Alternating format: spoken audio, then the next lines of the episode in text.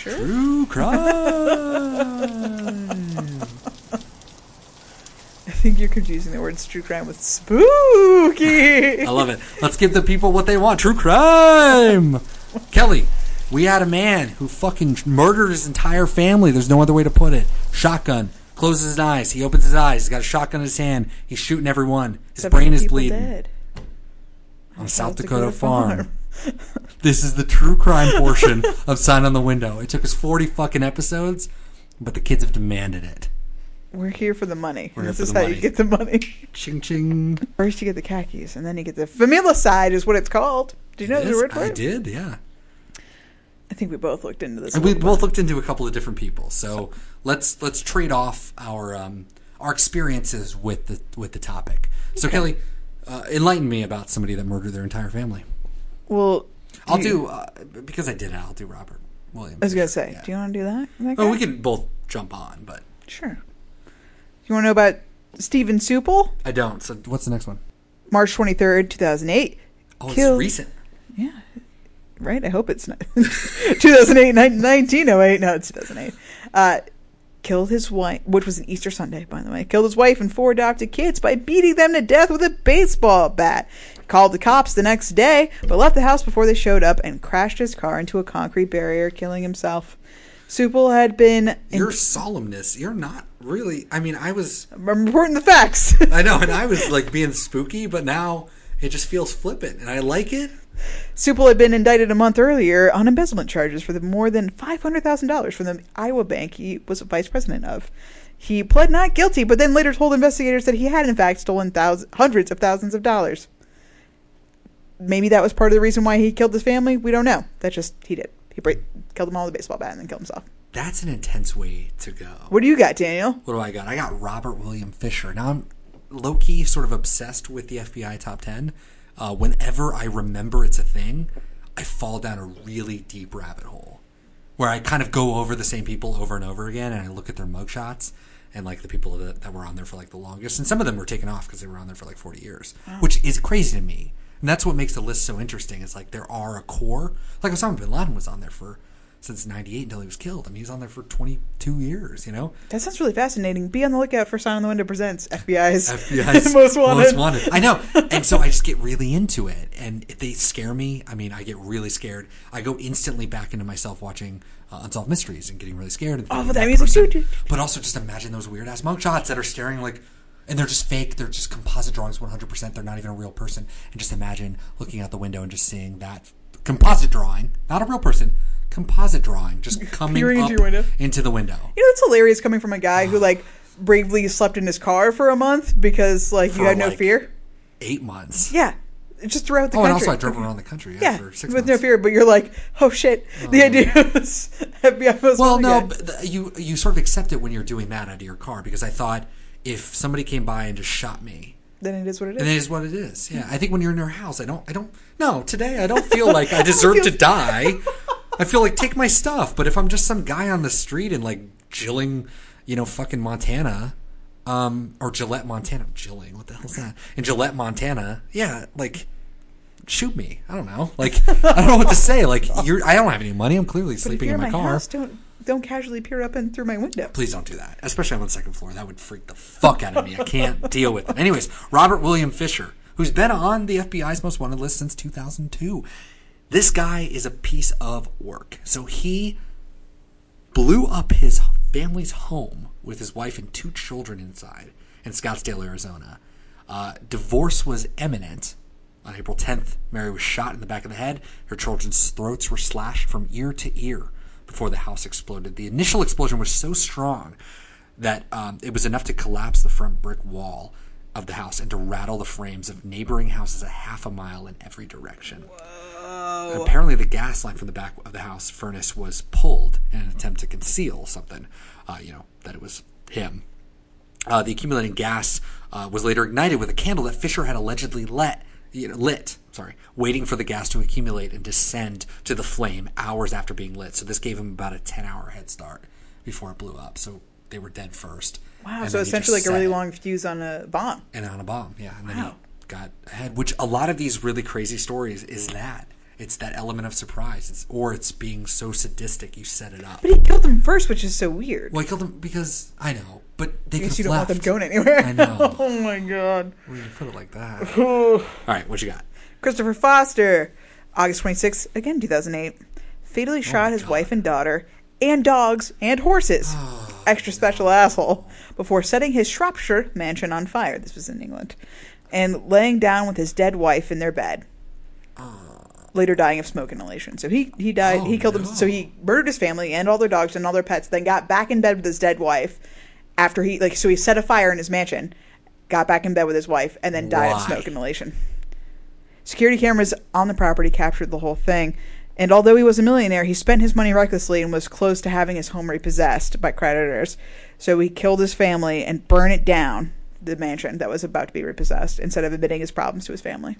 That was his way out of his financial troubles was to fucking kill his family and his pets and set it all on fire. Someone we're not going to talk about because if you are interested, go listen to our other podcast. If the apocalypse comes, beep me. John List, John List. where I will tell you a little bit about another, Another person, person. who committed familicide.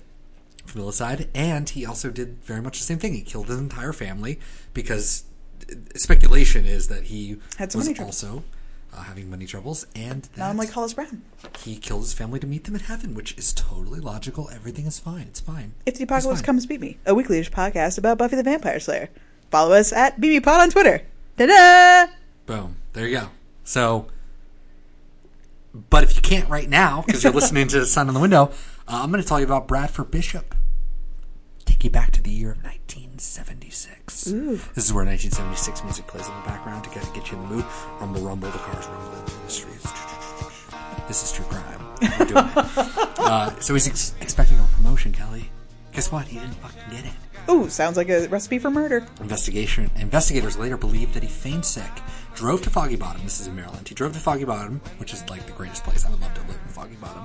Uh, you can stop at Foggy Bottom. If you played Fallout, if you play Fallout, Foggy Bottom is a stop on the metro. So, Really? Yeah. Uh, To the bank where he withdrew several hundred dollars. Uh, then he drove to Montgomery Mall, which I've been to Montgomery Mall. Uh, he bought a sledgehammer and a gas can at Sears. And then he went on to Pooch's Hardware for a shovel and a pitchfork. Oh, pooches. Totally fine. Uh, which is important because that's how they were able to identify the shovel based on the markings on it. Got home around 7:30. Normal day. Just sick, grabbing some some gardening supplies. For pooches. Uh, the kids were in their bed. His wife Annette was killed first. Uh, then his mother returned from a walk with their dog. Um, killed her. Uh, then Did he kill the dog?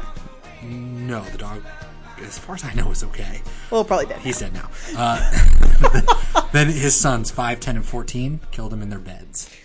He loaded their bodies into his hatchback. His, uh, sorry, his hatchback? yeah, it's a car. Yeah, like the, yeah, A model of car. yeah, exactly. Probably was in a nice wood-paneled station wagon type car. Station wagon, yeah. Yeah. All right, so he loaded the bodies into the station wagon, drove 275 miles south to the densely wooded swamps of North Carolina, off of Highway 94, about five miles from Columbia, North Carolina. Uh, anybody out there, Outer Banks, you're enjoying a nice vacation on the Atlantic. Imagine if you got onto the Sound and then just went in to North Carolina. It's just swamp. It's gross. It's disgusting. Uh, with a shovel and shit, he buried and then burned the bodies. And he was discovered because a forest ranger, uh, fire spotter, because they used to, you know, just have people up there looking for fires. Well, that's, Weird. that's a job. That's a job. It's usually a job out west, so it's weird that even on a swampy terrain, maybe there were fires and stuff. Whatever. Uh, they spotted the fire, so they let the forest ranger know, and he's the one that. Can you imagine like stumbling upon that? Holy shit, that'd be traumatizing. How did he bury then burn? I think I don't know. Well, maybe I'm wrong about the timeline. they burned them buried. I don't actually know, but he like dug them into a pit and burned them. I think. Oh, maybe oh, okay, okay. Yeah. Um, so his car was found outside the Great Smoky Mountains National Park later. Uh, the police theorized, and again, it's it's important that I note, and I did not, that Bishop had worked for the government. He was uh, sort of in, in intelligence, and so he was looking for another promotion. And apparently, this leads to maybe why he he did what he did. So police theorized that Bishop uh, had joined hikers on the Appalachian Trail. Trail. They attempted to follow his scent of the bloodhound. The bloodhounds to follow his scent, but they didn't have any any success. With a weak head start, he could have traveled on his diplomatic passport, and people have claimed to see him in Europe, and and claimed to have confronted him and said, "Hey, "You're Bishop," and then he would freak out and like run away. One guy said he was on a train, and he knew him from back in the day because they went to like the academy or whatever together. And he stopped on a train in like Sweden. They believe that he was in Switzerland, Switzerland, and he like turned and saw him in a car, and he was just clean shaven and just looked like he did, looked like he would have. As an, and he's like, "That's him. That's motherfucking that guy." But he's on the train. He can't get out. He can't do Right, anything. You know, has no jurisdiction. So the train goes on, and he turns away, and then it's over. How crazy would that be? Whoa. Um, so the motives are unclear. Some think that um, the promotion, obviously, as you said. Uh, some people think that he wanted to get another foreign posting, but because he had all the kids, he couldn't do it. Um, probably the reason is that his wife had started to study art at the University of Maryland, despite Bishop wanting to have her stay at home, be a stay-at-home mom. How dare she? So uh, yeah, I don't know. It's probably a combination of all that shit. These So, people, it seems did he like a ever get combination of all. this. captured? No, he's still at large. He's Oh, gone. He's is he not on the gone. FBI's list? He is. Uh, he's still on. He's still on the FBI's list. Yeah. His shit is weird because he did this when he was 30, 70 something now. Wow. So they, he, he, he's he doesn't scare me because he is like a weird 3D rendering. They don't do that for any of the new people. Like if you took some of the scary photos from Unsolved Mystery Days and made them weird 3D images, I wouldn't be scared Because they're comical. because they're yeah they they don't even resemble human people. But when you have like you let your imagination go because Yeah. you can't see a 3D bust of their head, um, they're terrifying. So he would probably scare the shit out of me in 1996. But today, no, he's it's comical. He looks like every white person. I don't know how you would ever. Picture a No. white man in his 40s. He kind of like looks like my dad, but I, it's like 20 years off. Yeah. Like I don't even understand. I don't get it. Chris Benoit, part of my childhood and yours, I'm Yes. sure. Oh yeah. Raised on wrestling. He's got the move where you uh, fall to the ground and he'll put his arms around the crippler the crippler. crutch. Yeah, something like that. Not the camel clutch because, yeah, but problematically named crippler something or other. He was also in like ECW. That was his big thing. And yeah, so he was WCW, ECW, back to WCW. But uh, he was definitely a popular figure. And I liked him, yeah. He's a great wrestler out of Canada. um, on June 25th, 2007, the bodies of Chris Benoit, along with his wife and seven year old son, were found. He had strangled his wife and suffocated his son, uh, and then hung himself from a piece of gym equipment in their home in Fayetteville, Georgia. Uh, there, he placed Bibles next to both their bodies, and uh, his, the computer search on his the search history on his computer showed that he possibly had tried to revive his son after the fact because he was looking up stuff on on theoretically how to do CPR. Um, so the finisher, the crippler that thing that he did, the the grab that was a ground move, but he also had another finisher where he would do a swan dive off the top turnbuckle. Awesome. That's what he was known for, actually. That was Yeah, the big one. Uh, it And didn't have would- a fun name; it was just a, a jump. And he would always do. I mean, and especially in ECW. I mean, that shit was tacks and barbed wire. Oh, yeah. I mean, he was known for. You're not just jumping onto just a like Mick human. Foley. It's yeah that. You're jumping onto concrete, stupid shit. Like you're jumping onto chairs and you're jumping onto. And that's the two. That's the two. Like Mick Foley is still here. And Mankind. Mankind, Dude Ranch, Dude, Dude Love, all of it. yeah. like, oh God, there was that period, the tie dye period. Absolutely, it's amazing. I love it. Um, he's still here. He still is cognizant and aware. But people believe he had CTE. He had the same brain injury. that Right. got So from- that the multiple concussions, which we see in a lot of football players, Yeah. they his father mostly maintains that that something was wrong with Chris, and and I fully believe that. And he just he also was on steroids. Like they found his Mm-hmm. That's true. his That was system positive for that. Uh, but I I think, and there was also rumors at some point that he had given his son Xanax before he killed him. Uh, like it Oh, was no, kind of premeditated in that way. So Oh, I, I don't know. I, I'm sure the dude had a lot of brain trauma, and uh, nevertheless, yeah, he killed he killed his whole family. So and, and killed himself. historical murders. Oh man, it's it's bleak. I don't know how people do it. I guess that's why you drink. You feel like a, a sense of detach- You They- just accidentally pitched another podcast, no. This foray into true crime has been harrowing so far. right? I don't know if I could do it. I don't know the tone to strike. Talk about Bob Dylan all the time. I mean, Hollis Brown. I don't know how to make that cheery. I don't know what to do. That's what we're talking about murder. Abel Clemens, one of the oldest first mass murderers, if you will, in America at least, uh, murdered his entire family with an axe. Eight children near Clarksburg, West Virginia. I mean, it was Virginia at the time. and he was hung near Deckers Creek in Morgantown, West Virginia. West Virginia. You get the point. Um, eight eight kids and his wife. One of, st- still one of the highest sing. They, they it's so shitty the world we live in today where none of this matters when fifty people can be murdered in a crowd like that. Um, they have to classify them as like um, people murdered in a single room, a single space, or within a certain time frame for it to be counted in this way. Um, Yeah, because we try to make is- the, the distinction between like mass murderers, multiple murders, if there is a difference, Yeah. and then you know, serial Serial killings or uh, spree killings. and now it's these sort of numbers nine doesn't even phase you when Yeah. you can get 30 people in a church Absolutely. 20 kids in a classroom 49 people in a nightclub. in a nightclub so this guy's destroying people with an axe uh, these are all really old ones so every every one of these is from before 1900 so i'll just go through them really quick Sure. uh, captain james pernington in maine killed his wife and six children and then himself uh, this was like 1806 i think uh, thomas uh, george wolf wolfolk Woolfolk? Woolfolk.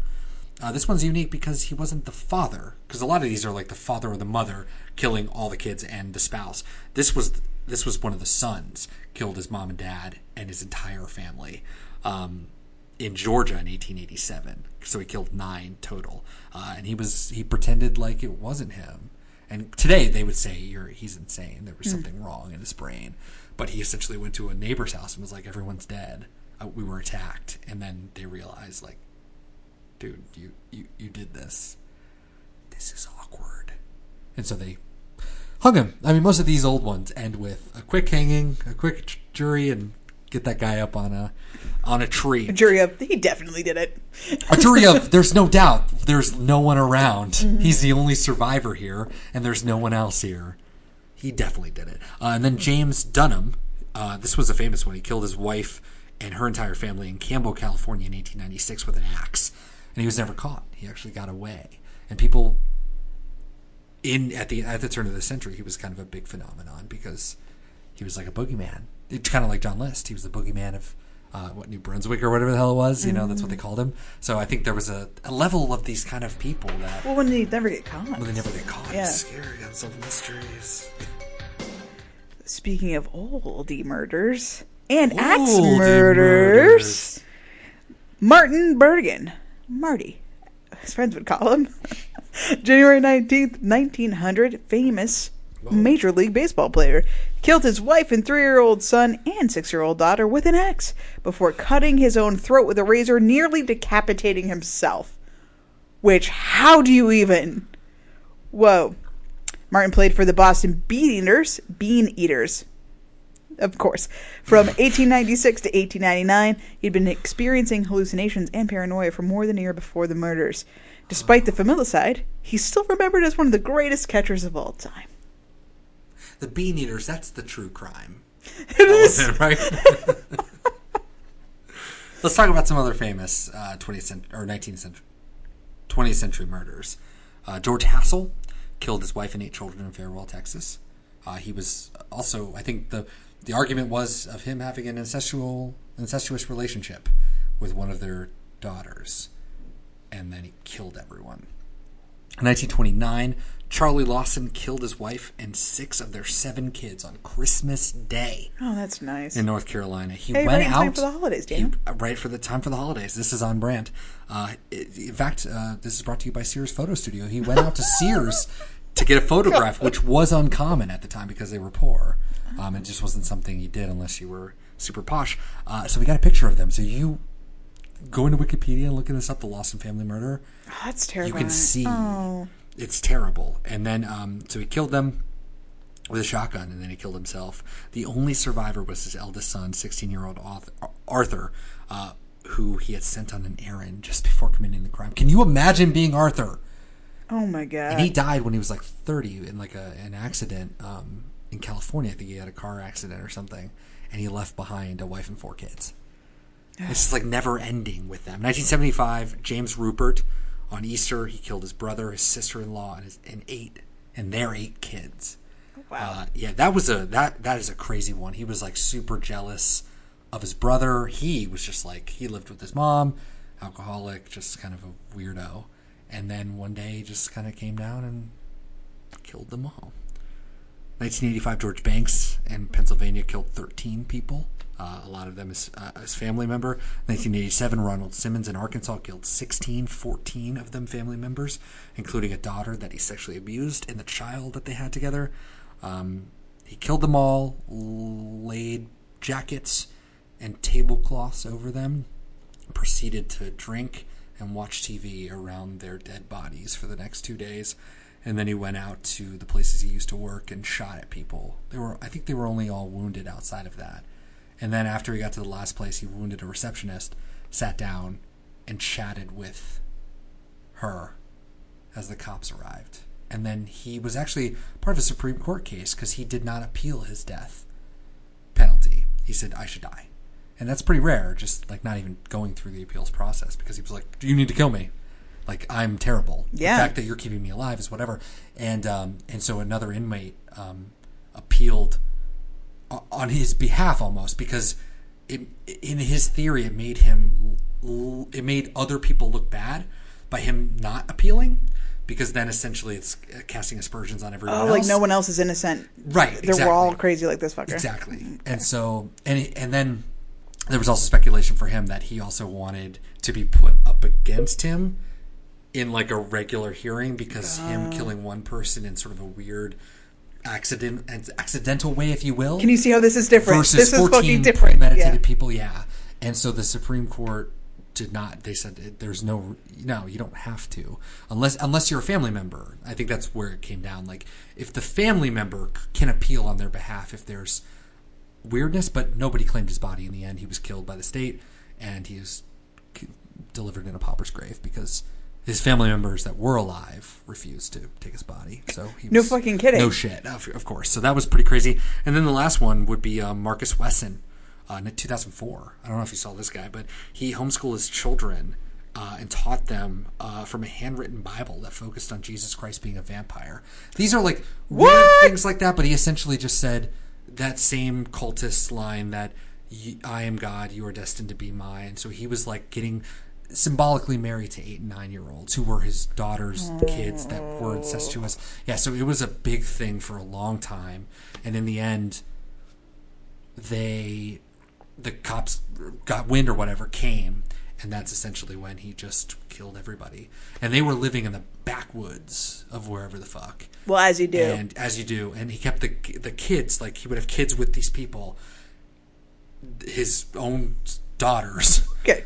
Just so we're clear Not and just sister wives, but daughter sister wives. daughter sister his oh my god and then he would send the boys off to be in like the little barn over there and the girls would live in like an abandoned boat Well, to be taken by the Night King. because then he i don't know he, what Sorry, the boys were taken by the Night King and the girls were Oh, married yeah, and exactly, exactly. Right. Oh my God, you're bringing up like traumatic things. Sorry, I'm trying to talk about something really simple. Not traumatic You're in bringing up the traumatic uh, Game of Thrones podcast experience we did. Um, talking about people dying here. Um, yeah. No. Anyways, they would live in a boat, and, again, it's not a real boat. It's it's in the middle of the woods. They're living in a boat. Oh, um, yeah, but he would keep them apart because he didn't want his sons. sons and daughters being attracted to one another, which is like the mind that you're in. That that's fucked up. Like they wouldn't. They would think we gotta get the fuck out of here. What the fuck is going on? Well, or they every- wouldn't because they have no idea. What the Every world's like. level of is just wrong.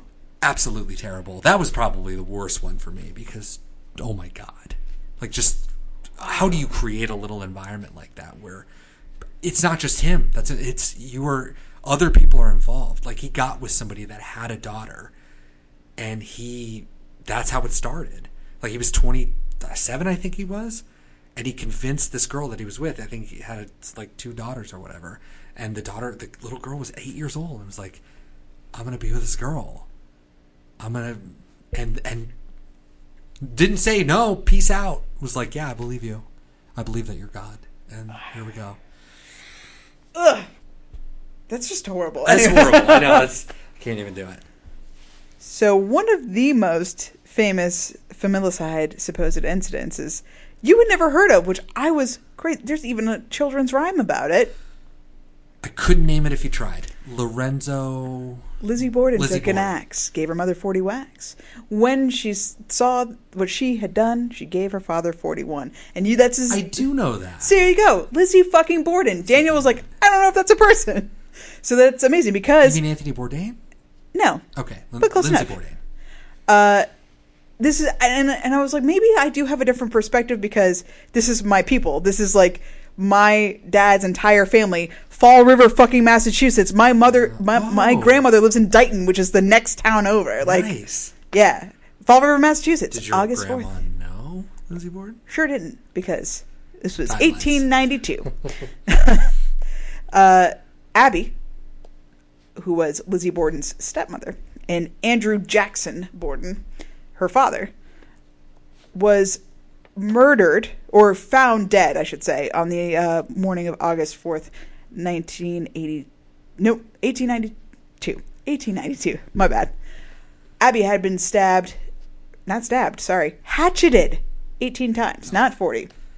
Um, blow to the head and then sta- uh, hatcheted. I don't know what you call it. Struck. Yeah. Struck um, 17 more times in the back. How many times could you do it before it's just a bloody pulp? I mean, so her her dad, Andrew Jackson, was found just in the face, eleven strikes right to Oh, the my face. God. Uh, he was like napping on a couch. So it was it was really surprising you hadn't heard about this because it's such a famous case. Um, I say alleged axe murderer because she was tried, but not convicted. Um, the, because they couldn't really prove motive. So they, they did find Lizzie. They were a really affluent family, the Bordens, Yeah. um, in in Fall River at the time, and the the only motive they could really string together was that she was she wanted inheritance. Her and her sister stood to inherit all of the wealth It's like if the both of them were dead. Menendez twins or whatever killing their Yeah, the. Menendez brothers, yeah. They wanted that money. They spent it. Right. Clearly, that's Uh, and they did discover at some point that she had purchased or or been trying to purchase some kind of poison. So that was a, obviously a little. eh. But then there was also claims of a. a They also bought her flowers one time, so it was like oh, it's potato potato. It's- right. There was also claims of a man in dark clothes fleeing from the scene, and and there's a lot of things that went around. The point is, she wasn't convicted, and she lived until she was, I think, sixty something. She lived into the 1940s. Um, the house is still there; it's now a bed and breakfast, and I actually have pictures of me um, at her grave because it's still there in, in Fall River, the Bourne Wow. grave, and. Um, and I went to go see it because I was visiting my grandma a couple of years ago. and I was like, "Fuck it, it's Lizzie Borden's house, like right there. Let's go." Um, but yeah, it's a, it's a really interesting case because we'll never know. We'll never really know what happened if Lizzie really did it. Uh, it was also, I think, it was a lot of sexism involved. Go figure. Uh, it's one of the most famous cases because women don't do this, as we've just went over. Fifteen something murders, and these are all committed by men. I think the other thing is that um, she was kind of an outcast to begin with. She was, she was a little bit of an oddball, so it was like Yeah. it was easy to throw that. What do you think? I don't think Lizzie did it. You don't think I don't Lizzie think did Lizzie it? did. You believe the man in the long black coat. Cue the music. I'm super shocked you never heard of it because it is so famous. There's been so many movies. Christina Ricci, Lizzie Borden took an axe. Uh, I actually watched on Netflix uh, about a year ago. Just literally I don't know what you're talking about. Crickets are chirping, the water is high. There's a soft cotton breeze on the line, hanging dry. The windows wide open,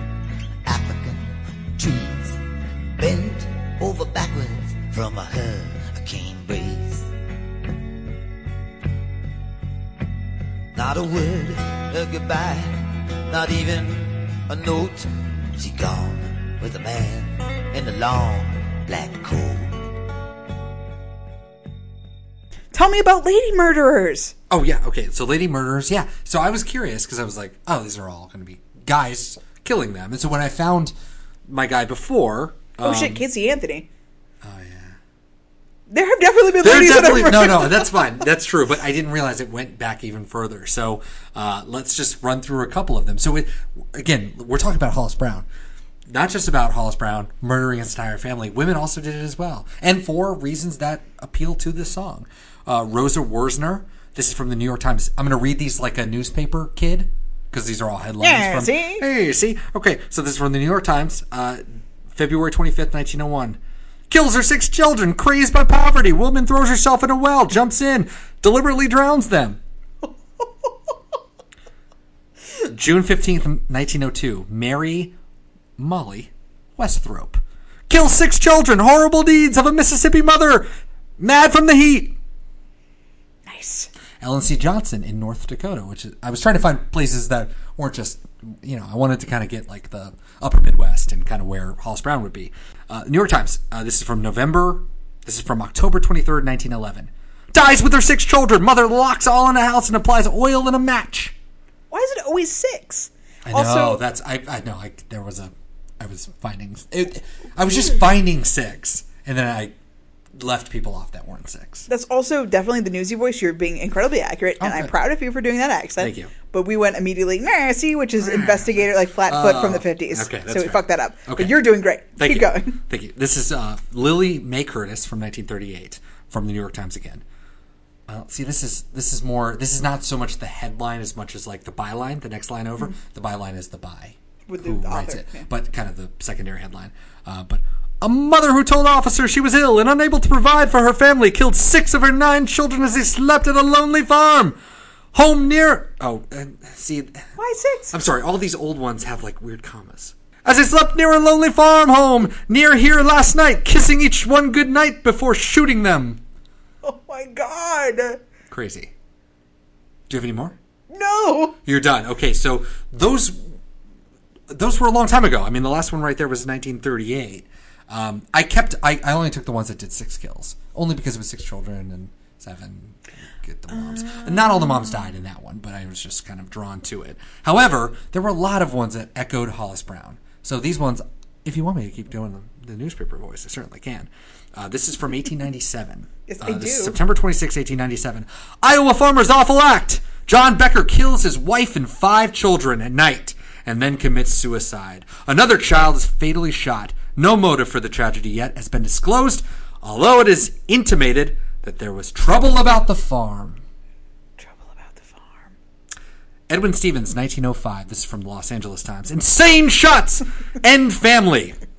Horrible tragedy at the Ross Valley Chicken Ranch. Sickly Stevens. I love that we're like hmm, really throwing Stevens under the bus. Sickly Stevens murders wife and three children in their beds, fatally shoots two remaining children, fires at the milkman, and then he takes his own life. Oh my god.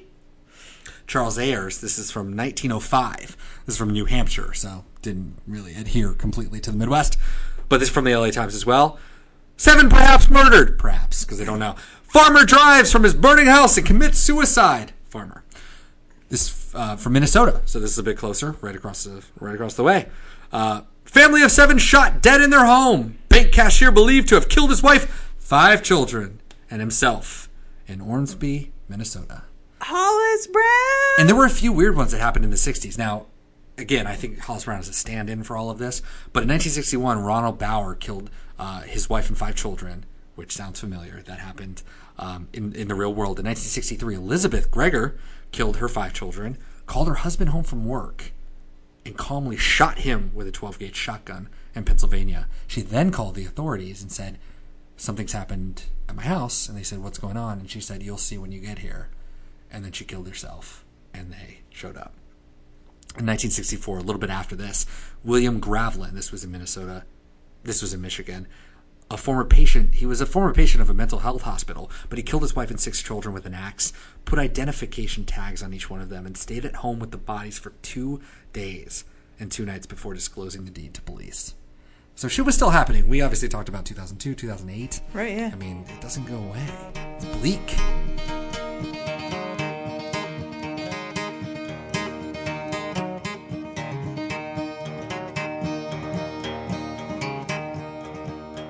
There's seven people dead on a South Dakota farm.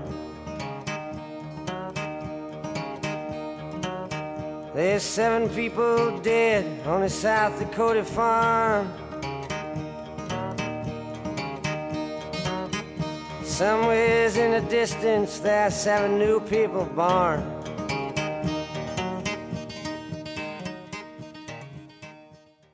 Howdy, Daniel here. Just finishing the edit on this episode. Realized we don't really have an ending. So I thought I would just slap on something here at the end. Thanks so much for listening uh, and listening all year. Uh, this is the finale of, of episode 40. We are going to be back on Christmas Day, and subsequently after that, with a couple more episodes, we're going to pick our first song of season two. So please be on the lookout for that.